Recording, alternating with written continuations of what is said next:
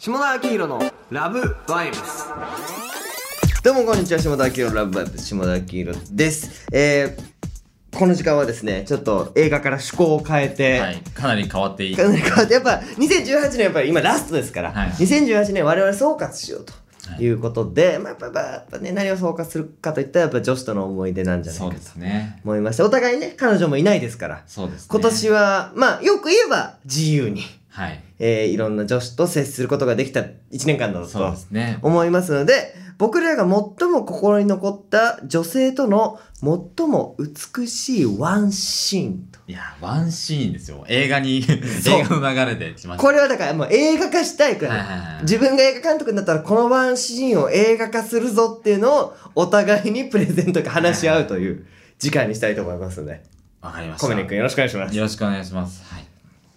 いやこれちょっとでも実話だから。そうですね。映画にしたいって言われるとね、や難しい。です、難しくなってくる。いやいや、でもでもでもありますよ。いくつも、なんか、はいはい。まあ叶わなかったものばかりですけれども。はいはいはい。なんか、ありますけどね。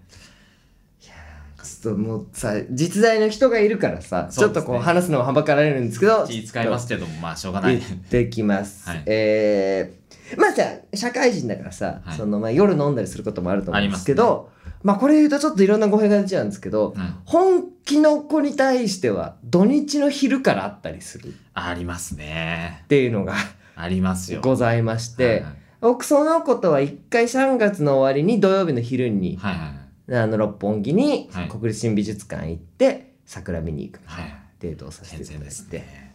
でそのもちろんそのままちゃんと返し、はい。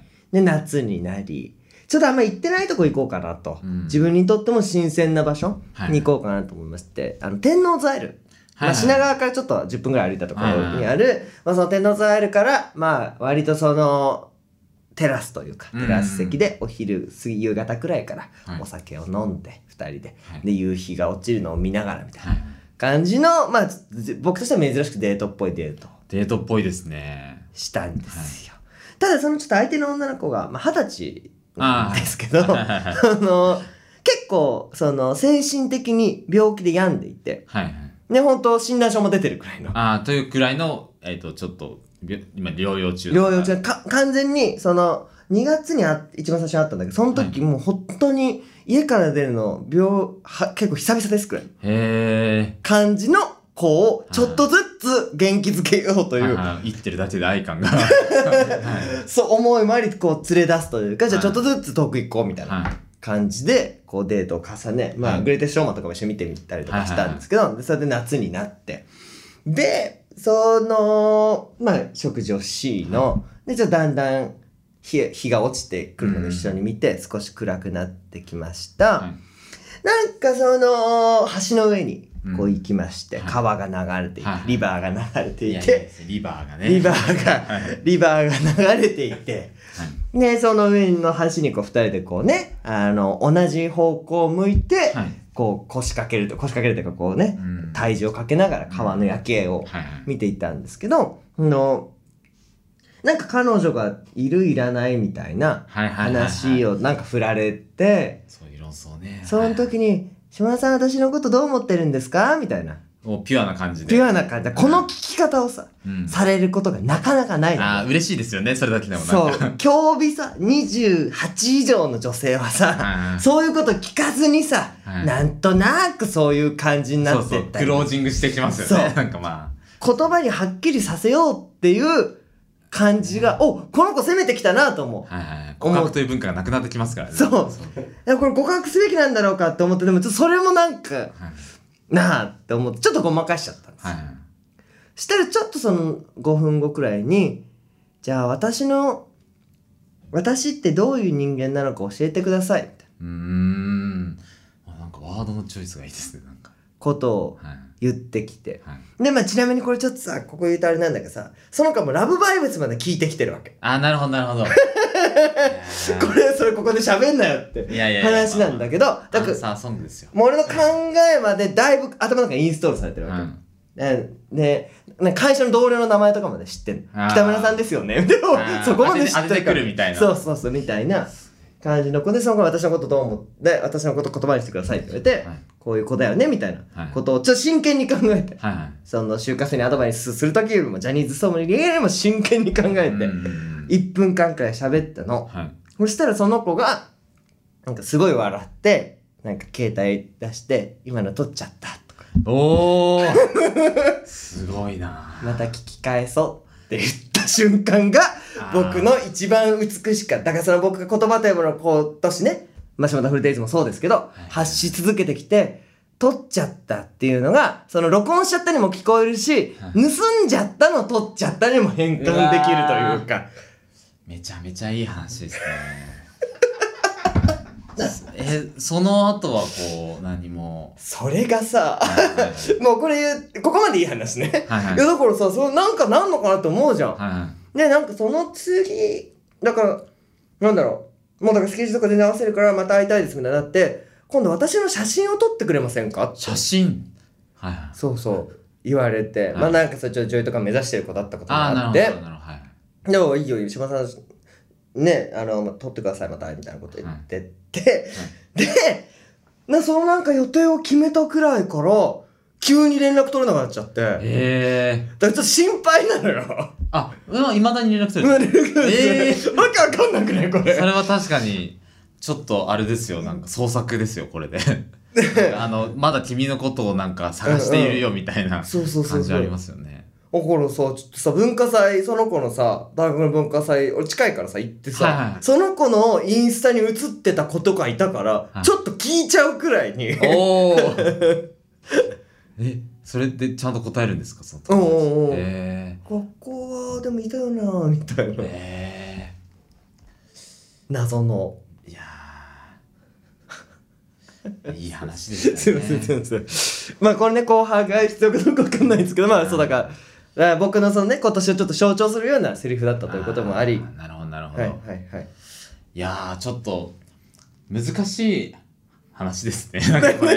でもなんかもうそれそういうことなんだって分かりました、なんかあのまあちょっといろいろあるんですよ。なんかね僕こ今年でもなんかちょいちょいああったんですけど、はいはいはい。はい。でもなんかあのじゃああえてこう元カノの話をしても大丈夫ですか、うんうんうん。なんかこう元カノテラスハウスとかおっしゃってるじゃないですか。こう元カノお遍路とか言って、なんかそういう、まあ、元カノすごいみんないいいい子というか、い。まあなんかあまあその子のそうあその子がまだいいやつだと、はい。なんかその時の自分もなんかこう肯定される、はいはいはい。その例えば23歳の23歳の自分も肯定されるみたいなのがあるじゃないですか。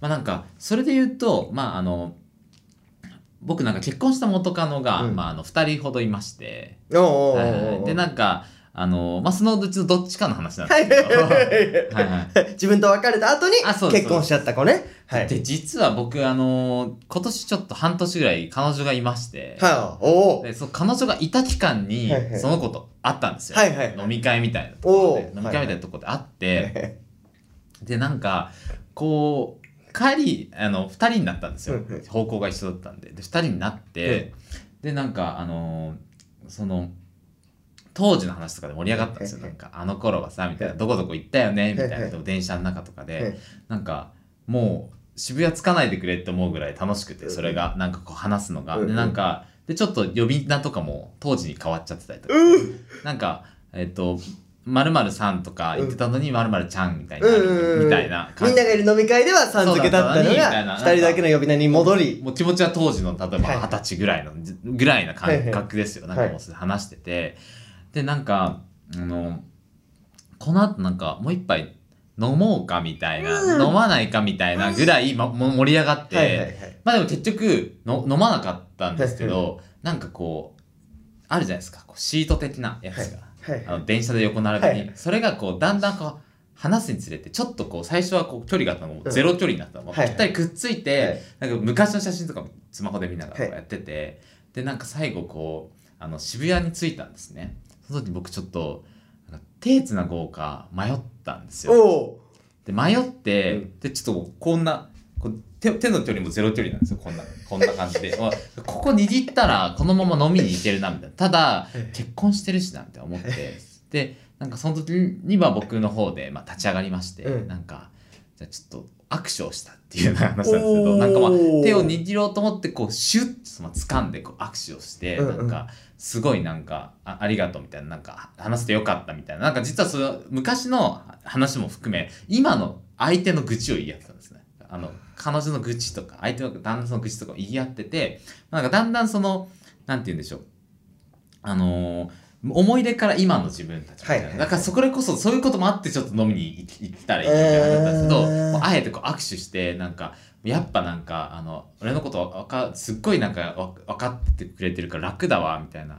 なんかこれからも超仲いい友達でいてほしいみたいなことをポロって言って握手して山手線を出るっていうのがあって。それはちょっとなんかあのー昔付き合って彼氏彼女がいる同士だったらもしかしたらなんかちょっと山手線の外に2人出ちゃった可能性もありますよね。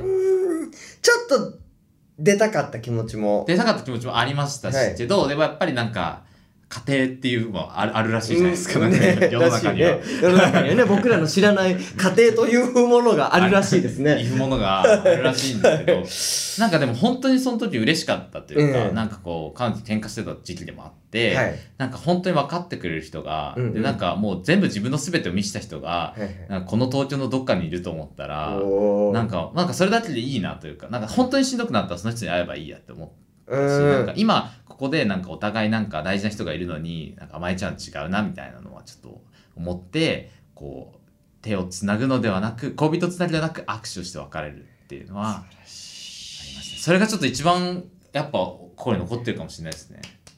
本当に。素晴らしいこの判断というか、いややっぱでも元カノというもののねは心強さというかい、ね。そうそうですよ、か完璧なる理解者もしかしたら今付き合ってる子よりもはい。理解してくれてるかもしれない人がそうですね東京にいるんだね。その表現いいね。そう。いるいいすごい良くて。でなんか、うん。話してるとなんか昔俺が言ったこととか言ってくるんですよ。なんかあ俺昔こんなこと考えてたんだわかる。それわかる。だからその自分のデータベースとしての元カノはねとても重要なのよ。あそんなこと言ってたんだ、えいいこと言うじゃんみたいな。のとかそうそうそうそうそう。なんかうわ青臭いこと言ってるなとか、うんうん。でもその青臭いっていうことすなわち熱量があるってことだからあこれぐらい熱量を俺も今も持たないとダメだとかうんうん。思ったりとかもするし、うん。なんかすごい嬉しいですよね。でもなんか俺も逆にそのあの彼女のこととか覚えてるじゃないですか、うんうん。当時の。こんなこと言ってたよねみたいなことがあって、うんうんうんいやありますよね いいなんかあれだね。お互いの熱量のはある話を聞くとさお互いに軽い言葉でリアクションできないってことが分かったね沈黙おおみたいな。受け取って終わるっていうね。